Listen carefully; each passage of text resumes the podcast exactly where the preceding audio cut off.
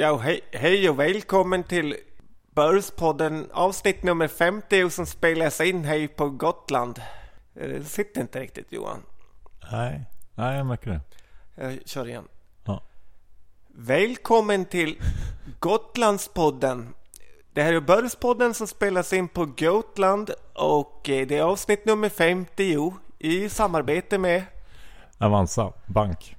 Eh, där satt det rätt bra va? Jag tycker faktiskt att det där var bättre än din göteborgska, helt klart. Tack Johan. Ja. Eh, vi är på Gotland och spelar in avsnitt, eh, jubileumsavsnittet nummer 50. Det är eh, en härlig känsla. Ja, härligt. Gotland är fint. Avanza Bank, tack så mycket för att ni ställer upp.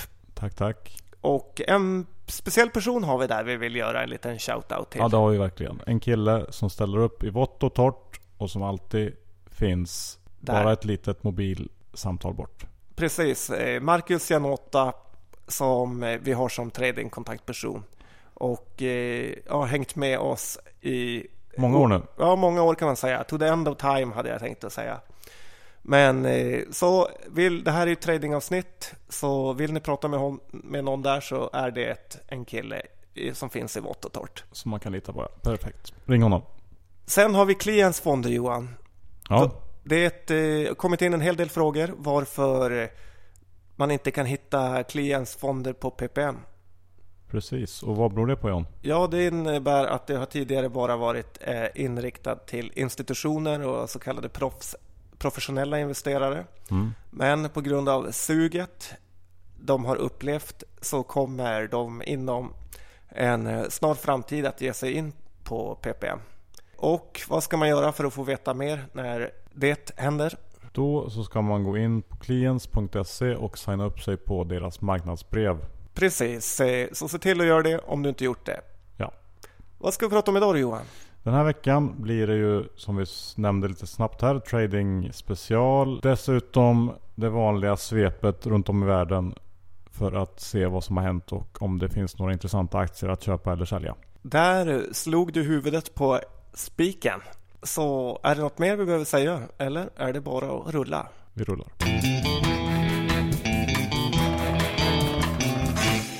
Johan Isaksson, index är kring 1350 på börsen. Tidigare eh, förra veckan vi pratade om var den på 1400. Ja, Du gav ju ett monsterkol kan man säga. Hur är Ja. läget nu? ja, nu lyckades jag ju träffa den här lite grann i alla fall. Vi har ju varit lite negativa i ett par avsnitt i rad här. Och varnat lite för att vi har trott på en liten nedgång. Nu eh, har vi kommit ner som du säger en bit. Men eh, eh, jag känner mig inte sådär supersugen på att köpa massa grejer. Utan jag tror man kan vänta.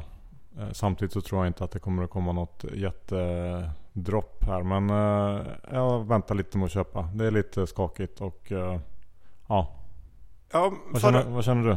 Ja, jag känner väl likadant. Man är inte jättebäsad men jag ser ingen anledning till att börsen ska rusa iväg. Och eh, ofta så eh, kan det ju falla på då bara okynnes gå ner lite grann. Ja. Så att man ska nog inte vara all in i alla fall. Johan, vi pratade förra veckan om hur du var kort termin eller sälja termin som man också kan säga. Kan du inte berätta lite vad det innebär i grunden? Ja, det är ju egentligen det bästa sättet att eh, få exponering mot eh, index. Det finns ju massor av produkter eh, som man kan handla med hävstång och utan hävstång. Och, ja. Men eh, på ett eller annat sätt så kostar ju det pengar i form av kanske en stor spread eller något annat som de här bolagen som ställer ut de här produkterna tar. Så att vill man, har man en tro kring var index ska så är en termin väldigt bra att handla. Och um, det kan man både ligga lång, alltså köpa och hoppas att index ska gå upp. Eller ligga kort, vilket innebär att man säljer terminer som man inte har. Som man lånar egentligen kan man säga. Och sen försöker köpa tillbaka dem billigare. Ja, men eh, det är som du säger intressant läge istället för alla Bull och Bear produkter. Och så har vi branden Johan, eh, som Stora Enso har eh, startat, eller deras skogsmaskin. Det ska bli spännande vilket försäkringsbolag som får chippa upp där. Ja just det. Ja vi pratade lite om försäkringsbolag förra veckan. Ja, precis. Och nu har jag ett tips efter jag har hört runt att eh, Vardia är ju, som vi nämnde, som en av de här uppstickarbolagen, norska bolagen. är ju på offensiven även på kunderna och eh, det räcker i princip med att du ringer ditt gamla försäkringsbolag och eh, säger att du kommer byta till Vardia om de inte ger dig en bättre deal. Och eh, då får du en flera tusen kronors sänkning på, mobi- på bilen. Så det är tips om hur du tjänar de små pengarna. Bra John, tackar vi för. Sen har jag stört mig här under sommarhettan på GB Glass. Jag känner att de verkligen är tappat. Vaniljen i 88 och sånt är ju, det känns som eh, eh skräpglass egentligen. Okej. Okay. Vad... Så att jag höjer ett varningens finger för att det borde komma någon uppstickare som gör eh, riktig glass eh, som på pinne. Men lite mer ekologisk och så då, eller? Ja, det behöver inte vara bara godare. okej, okay. ja. Sen spelbolagen har ju gått som tåget, Unibet eh, framförallt, efter eh, deras rapport. Precis. Mm. Där de tjänar storkovan på eh, VM. Mm. Och jag vet ju att det är du som är spelbolagsexperten Johan, men Ja, vad brukar du säga när de har haft otur med oddsen Johan? Ja, men då brukar man ju säga kanske att det jämnar ut sig lite över tid och att det kan vara läge att köpa. Ja, precis. Och nu har de haft eh, varenda fotbolls-VM-match eh, i slutspelet slutar i princip oavgjort. Vilket var väldigt bra för spelbolagen. Vilket innebär att de har haft tur. Mm. Och vad ska man göra då?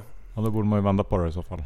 Ja, det här är ingen djupare analys. Bara en liten tanke att det är väldigt lätt att alltid ropa köp av olika anledningar. Nu ska man köpa för att det varit bra och eh, sen när det varit dåligt ska man också köpa. Så ska man vara lite tvärt så kanske man ska sälja sitt eh, spelbolag nu. Ja, varför inte? Cloetta. Ja. Storsimmaren Bengt Baron har ju smält till. Ja, han rappade in 100 000 aktier. Ja, det är ju för i alla fall miljonbelopp. Och eh, aktien har haft en tung period här efter eh, rapporten. Mm. Men eh, fick ett rejält uppstuds. Ja, hur mycket gick den upp? Den gick upp 7-8 procent såg jag och eh, du vet att jag har funderat lite om eh, varumärkena. Ja, vi har ju pratat om eh, lite allt möjligt kring Cloetta och varför de rear ut sina fina varumärken för 5 kronor, kexchokladen och sådär. Ja, och eh, jag gick runt på Coop Forum. De har byggt ett gigantiskt Coop här på Gotland. Mm. Där Pricer står för alla etiketter. Ja. Spännande. Men då kom jag på tanken, varför rear han ut alla sina produkter som är absolut A-märkena till eh, lägst priser av alla? Ja. Men då slog det mig att eh, snart kommer det ett eh, samtal från Mondelez-chefen i USA till Sverige-chefen och så undrar han varför tjänar du inga pengar? Men då kommer han svara att ja, men det finns en kille som heter Bengt Baron som tar upp allt eh, shelf space eh, här och gör det omöjligt för oss att sälja Twix och Mars och vad de nu heter. Mm. Och eh, jag tror det är ett ganska bra sätt för Cloetta att eh, liksom lowballa eh, priser så att ingen kan tjäna pengar. Och om de kan tjäna lite pengar så är det bra. Men eh, om någon skulle köpa Cloetta skulle de kunna höja priserna på allt. Så det, här är en liten bubblar-uppköpskandidat som du kommer med? Ja, jag vet att jag inte är först med det. Men jag kände att jag var först med att jag kom på varför de måste köpas upp. Ja, ja intressant tanke tycker jag. Sen har vi ju fått inte bara Sunshine and Roses i vad är trader Johan. Vi har ju rekat Nokian, eh, Nokian däckbolaget. Nokian Tires ja. Och eh, det har ju varit eh, väldigt uselt får man väl säga. Ja, den har ju inte gått bra. Eh, och vad beror det på? Ja, vad beror det på? Att Nokian Tires har 30% eh, av sin försäljning ungefär i Ryssland. Och det är ju såklart inte så bra när ryska ekonomin går på knäna och Putin är galen. Och Nokian Tires har tappat, aktien har tappat 30% i år faktiskt. Så att den har ju åkt på rejält. Eh, baserat på, om man bara tittar lite snabbt på, på värderingen nu. Så baserat på de estimat som finns ute som jag har sett bland analytiker som följer bolaget så handlas en aktien kring P 10-11 på nästa års prognos. Och det är klart att den här problematiken kring Ryssland gör att eh, aktien kommer att vara vola, väldigt volatil även eh, fortsatt här de närmsta månaderna. Men tittar man på det på lite längre sikt så kan jag inte eh, undgå att tycka att det här ser väldigt intressant ut. Jag tycker att det ser rätt billigt ut för ett sånt här kvalitativt bolag. Och eh, något som är viktigt i sådana här lägen också det är ju att, att eh, balansräkningen är i bra skick. Och det är den i, i Nokian Tires fall. Så att de klarar ju av att rida ut där och det är fortfarande så att de, de tjänar ju fortfarande ganska mycket pengar. Eh, så att för den långsiktiga som har lite is i magen så tycker jag nog att man eh, kan passa på lite och köpa. Sen behöver man inte köpa gå in i det här nu utan man kan köpa lite då nu och sen köpa lite om ett tag igen och sådär. Men det är ett intressant läge tycker jag. Ja, jag håller med. Jag har också läst eh, rapporten som kom och jag tycker börsen är lite för hård mot det här bolaget. Men eh, det skapar ju möjlighet att köpa billigt får man hoppas. Ja. Sen är det klart att det i värsta worst case scenariot är ju att, att ryssarna eh, inför någon slags exportförbud. Eh, vilket ju inte vore så kul för Nokian. För de har ungefär 80% av sin produktion i Ryssland. Eh, så det är ju en, en riskfaktor också. Men eh, det känns väl ganska osannolikt än så länge. Ja, lite får man riskera när man handlar med aktier också. Sen har jag tittat på eh, en annan grupp bolag som har påverkat här sista veckorna av eh, ryssarnas agerande. Och det är ju de här laxproducenterna i Norge John. Ja, Marine Harvest då, som man hör lite då och då om. Precis, Marine Harvest är ju världens största laxproducent. Börsvärde på kring 40 miljarder norska tror jag. Och eh, den aktien har tappat eh, 10% nu senaste veckan. Efter att ryssarna förbjöd import av bland annat lax. Och eh, det är inte för att de säljer sådär fruktansvärt mycket av sin lax till ryssarna. Eh, ungefär 3% av deras omsättning under Q1 var till Ryssland. Utan det är mer för de effekter det ger på laxpriset. Jag såg att Pareto räknade med att laxpriset ska tappa 8% i Q3 och 13% i Q4 på grund av ryssarnas köpstopp. Det här skapar då lite turbulens på laxaktiemarknaden. Ja, det är ju intressant. Vad har du för värderingar på ett sånt här bolag? Ja, men det, det, det är såklart eh, lite beroende på av vad som händer med laxpriset. Med ungefär de här prisförändringarna och ligger de senaste estimaten på att de handlas kring P10 på nästa år ungefär. Vilket väl ändå är, det känns väl som ett eh, ganska intressant läge kan jag tycka. Ja, odlad fisk är ju, känns som att det kommer finnas kvar ett tag. Ja, precis. Och det här är ju sådana här saker brukar ju, det är också kort, mest kortsiktiga effekter. Över lite tid så, så kommer det här att ordna upp sig på något sätt, känns det som. Precis som spelbolagen. Ja, men eh, vi har faktiskt en, en, om man vill vända på det, hitta någon som tjänar på det här så är det, är det laxodlaren Backafrost. Som är baserad på Färöarna. Ja, hur är det med dem? Ja, de är ju inte inkluderade i det här eh, förbudet. Så att de kan exportera massor av lax till ryssarna. Okej. Okay. Eh, ja, men jag kan Vart handlar man den också Den på? är också i Norge. Så eh, kan spela på bägge sidor där. Precis. Eh, och eh, avslutningsvis då här så är det skönt att eh, Dagens Industri, Sveriges eh, Wall Street Journal-tidning äntligen kommer börja vara som en vanlig tidning och komma ut på dagar den bör komma ut på. Ja, det känns väl kanske inte helt prisvärt att prenumerera på Dagens Industri under sommaren. Nej precis, måndag kommer inte ut någon tidning för då vill ingen journalist jobba på söndag kväll och på lördag kommer inte heller ut någon för att ingen vill jobba på fredag eller jag har svårt att hänga med det där. och sen kan jag störa mig lite på i papperstidningen att man har slutkurserna från USA tar man inte med utan man tar med kurserna från klockan 18 för då eh, stänger man igen. Och det tycker inte jag är liksom eh, proffsigt nog att ta med mittdagskurserna i Nej. tidningen. Så step up your game.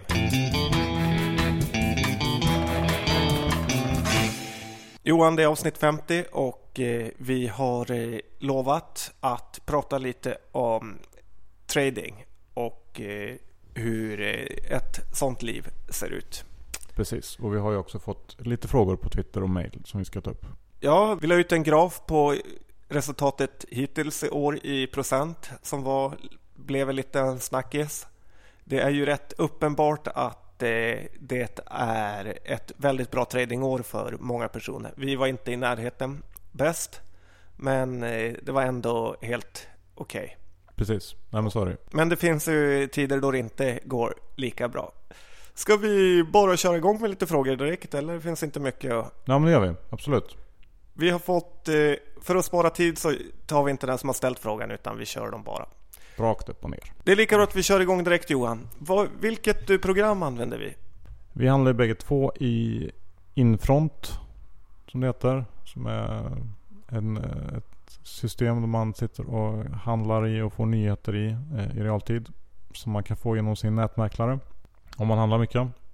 Ja, det är väldigt bra får man säga. Det är, ett, är dock inte så att jag gillar inte att uppdatera mina program så att jag inte uppdaterat mitt sedan 2011. Nej, så kan man också göra. Sen har vi fått en fråga här eh, som kanske egentligen mer riktar sig till våra fruar. Och det handlar om hur ser era respektive på risken det innebär att ha det här jobbet? Ja, precis. Eh, och det var en liten intressant tanke som eh, det kanske är värt att fråga våra fruar om när de ändå är här under samma tak. Ja. Så vad säger ni? Man kan väl säga att vi börjar bli vana, eller vad säger du?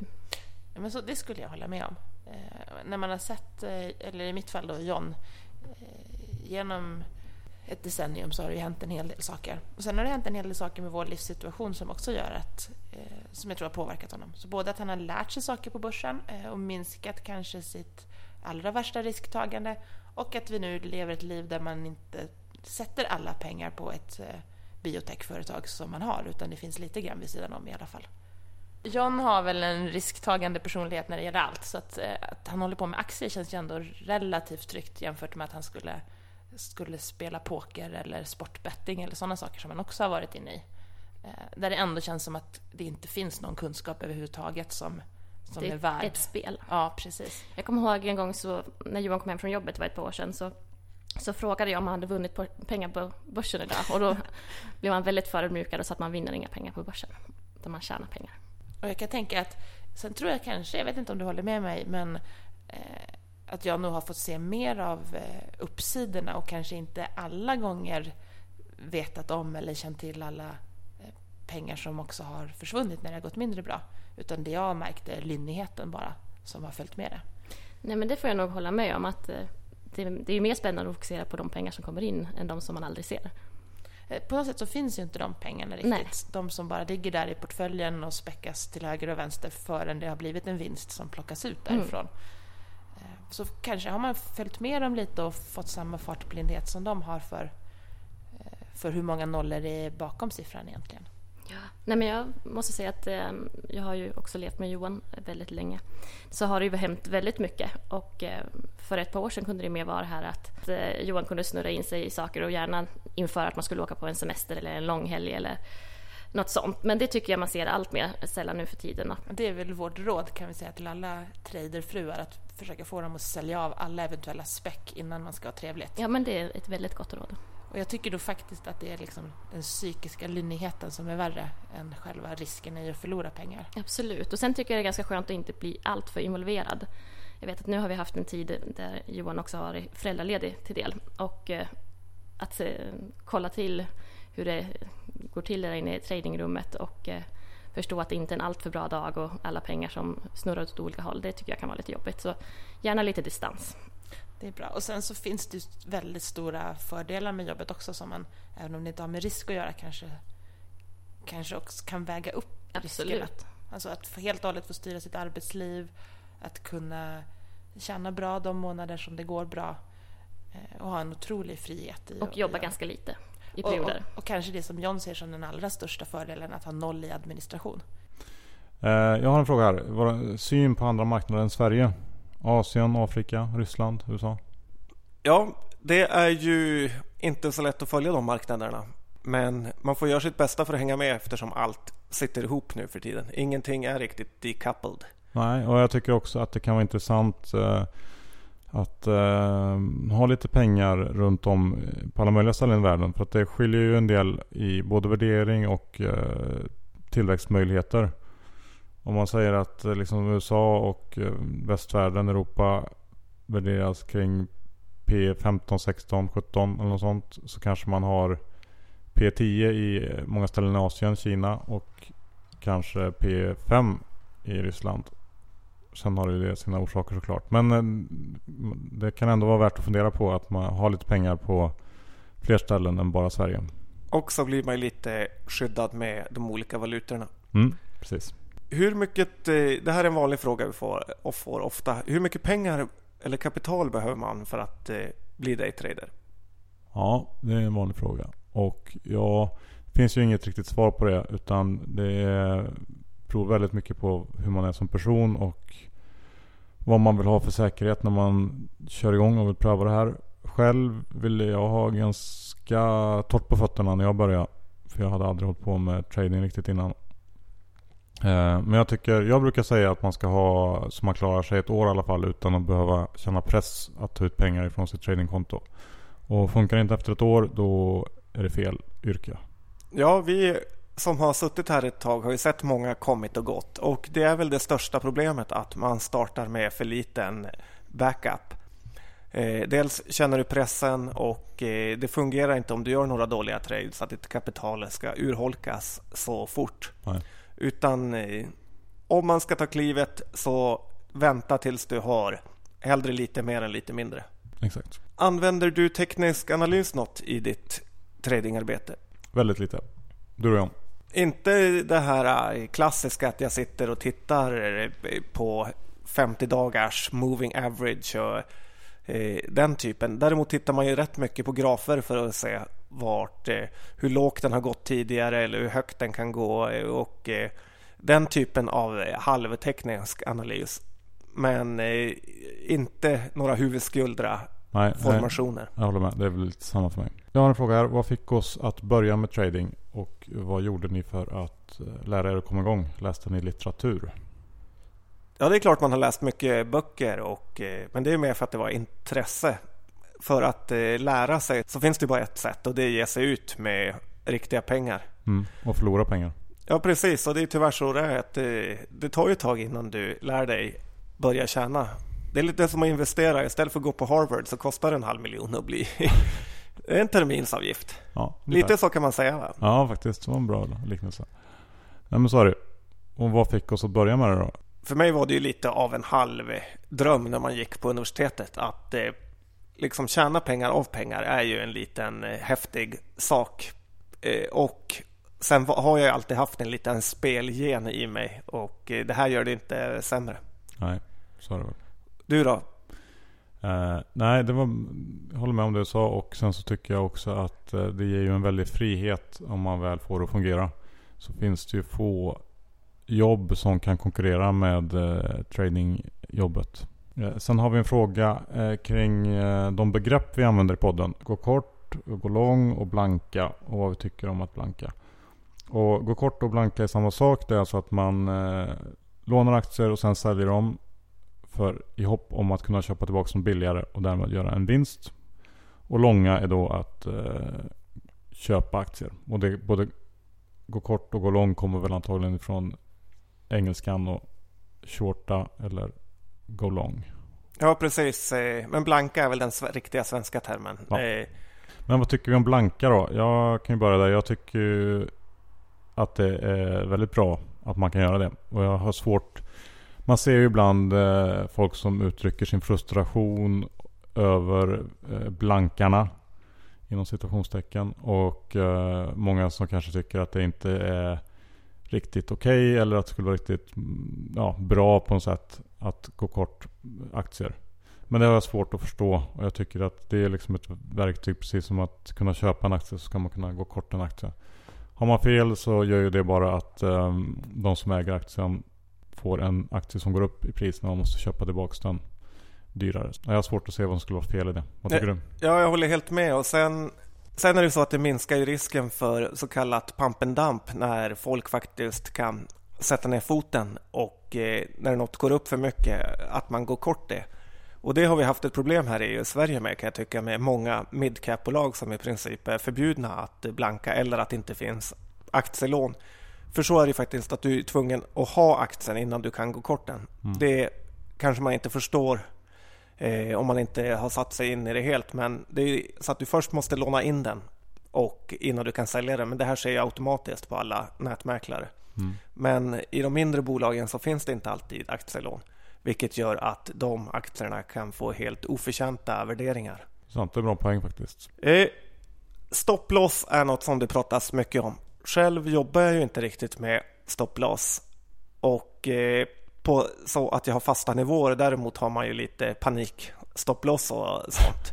Men det är aldrig så att man har, i alla fall jag, någon given procent eller att når aktien 50 så säljer jag. Nej, jag har inte heller den typen av eh, nivåer som jag liksom tar hem vinster eller tar förluster på. Utan det är också nog mer intuitivt skulle jag säga. Men eh, vissa är ju väldigt, väldigt eh, hårda på det där. Och har exakta nivåer när de går in och när de ska ur och sådär. Det där är lite smaksak kanske man kan säga. Ja, och det är det som är kul med trading. Att det finns en eh, fruktansvärt många olika strategier att eh, ta sig fram. En del fiskar efter stora fiskar, andra efter små. Och eh, en del fiskar efter blåmusslor. ja. Mm. hur är din syn på belåning Johan? Min syn på belåning är väl så att eh, det är någonting man eh, använder sig av såklart. När man tycker att eh, det är läge att göra det och framförallt eh, intradag kanske. Eh, så man, eh, när man handlar mycket och kanske det är många olika saker man vill vara med i så är det väldigt bra att kunna använda den eh, möjligheten att, att eh, belåna upp depån. Ja, och är det något vi traders har haft de värsta diskussionerna med mot vår counterparty på, i vår del Avanza så är det just belåningsvärdena. Mm. Det är lite som knarket för en knarkare. Att en trader kan aldrig ha för mycket belåning. Det är aldrig man ringer och ber dem sänka belåningsvärdet. Nej, nej, sällan. Eh, och det där är en balansgång som eh, under kraschperioder är man ju glad att de har låga belåningsvärden. Men under håsperioder så tycker man att man vill ha mer och mer eh, power, mm. trading power. Mm. Hur är det? Vi har fått frågor om man tradar själv eller sitter tillsammans. Eh, det finns så många olika val, men hur, vad tycker du är bäst? Jag tycker det är ganska bra så som vi har haft att vi har suttit ett gäng traders som har delat på ett kontor. Och sen innebär inte det att man delar på vinsten och förlusterna utan att lite som en frisörsalong. Att man hyr in sig på en stol. Eh, men för att få den här sociala biten och även kunna snacka lite kring vad som händer på börsen så är det bra att sitta mer än en kan jag tycka. Och även komma hem, bort från hemmet också och allt det där. Ja, jag håller verkligen med om det. Att eh, det är väldigt viktigt att ha andra att bolla aktieidéer med.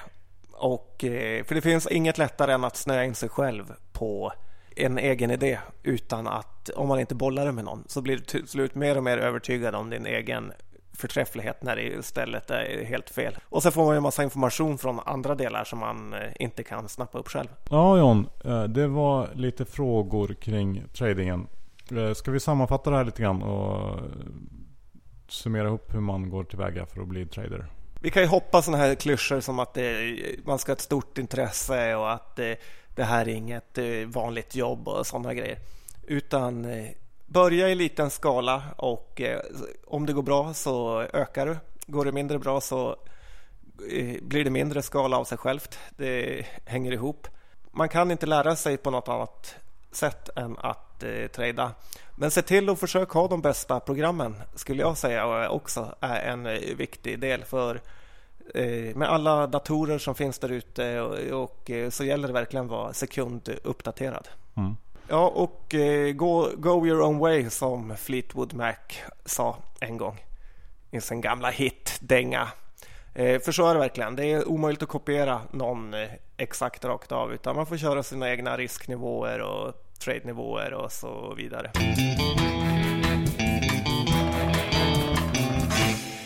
Ja John, det var det femtionde avsnittet. Det så kallade Gotlandsavsnittet. Gotland, ja ni vet att jag kan i princip tala vilken dialekt som helst som finns i vårt avlånga land. Ska tacka Avanza och sen ska vi även tacka vår huvudsponsor. Kliens. Ta och signa upp er på nyhetsbrevet och se om när det är dags för dem att skapa magi på PPM. De Precis. har ju toppförvaltarna där som bara sitter och väntar. Och sen har vi Twitter Johan som har verkligen blivit en härlig kanal för oss och att nå ut till andra aktieintresserade. Ja, det kan man lugnt säga. Och Facebook. Ja. Och Snapchat. Snapchat. eh, ja, men det var allt för oss. Tack och hej! Hej, hej.